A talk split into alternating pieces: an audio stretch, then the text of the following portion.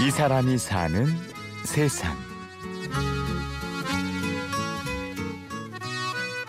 오늘 우리 이렇게 다 같이 모였는데 2시간 정도 선생님이랑 함께 할 텐데, 우리 친구들 이 동네 살죠? 네. 선생님도 이 동네 살고 선생님 이 동네에서 태어났어요.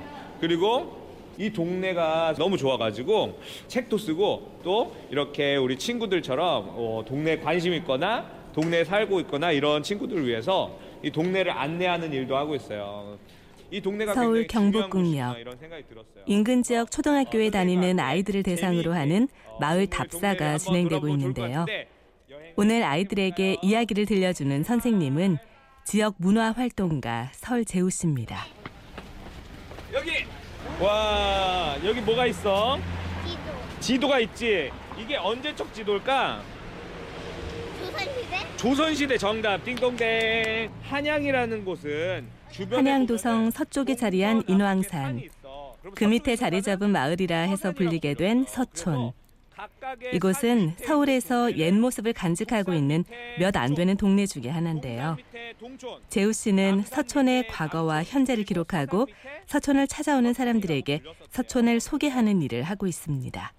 문화 자원 같은 것들을 발굴해서 이야기를 만들어서 사람들한테 들려주기도 하고, 그런 것들을 글로 쓰기도 하고, 여러 가지 사실 마을을 알리겠다라는 생각보다는요, 마을의 숨은 이야기들을 잘 기록해야겠다라는 입장이 조금 더 강했었고요. 이제 그런 것들을 이제 가공해서 쓰다 보니까 마을을 알리는 식으로 조금 발전이 된 것 같은데요.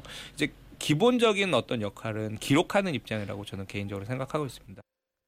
재우 씨는 서촌에서 태어나 34년 동안 이곳에서 살았는데요. 오랫동안 살던 곳이라 정이 가기도 하지만 오래된 동네 골목이 주는 정겨움이 재우 씨가 이곳을 떠나지 못하는 이유입니다.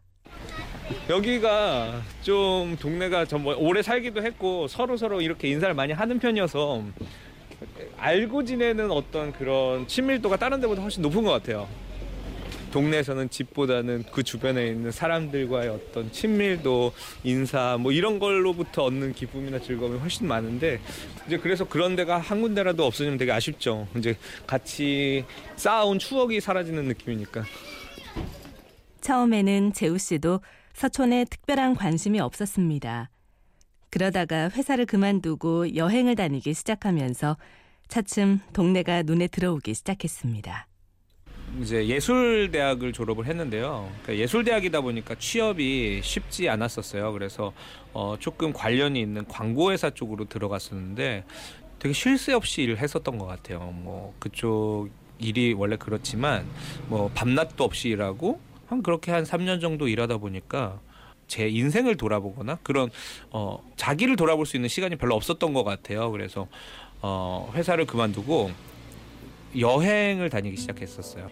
여행을 하면 할수록 이 제가 있는 동네, 제가 살던 동네가 되게 달라 보이는 느낌을 받았어요. 왠지 똑같은 것도 이렇게 다르게 바라보면 뭔가 새롭게 보게 되는 것처럼, 맨날 살던 동네나 맨날 있었던 동네가 이렇게 이쁜 곳이었나? 이렇게 좋은 곳이었나? 이런 생각들이 들게 됐고, 집으로 돌아올 때 그 느낌이 되게 좋더라고요.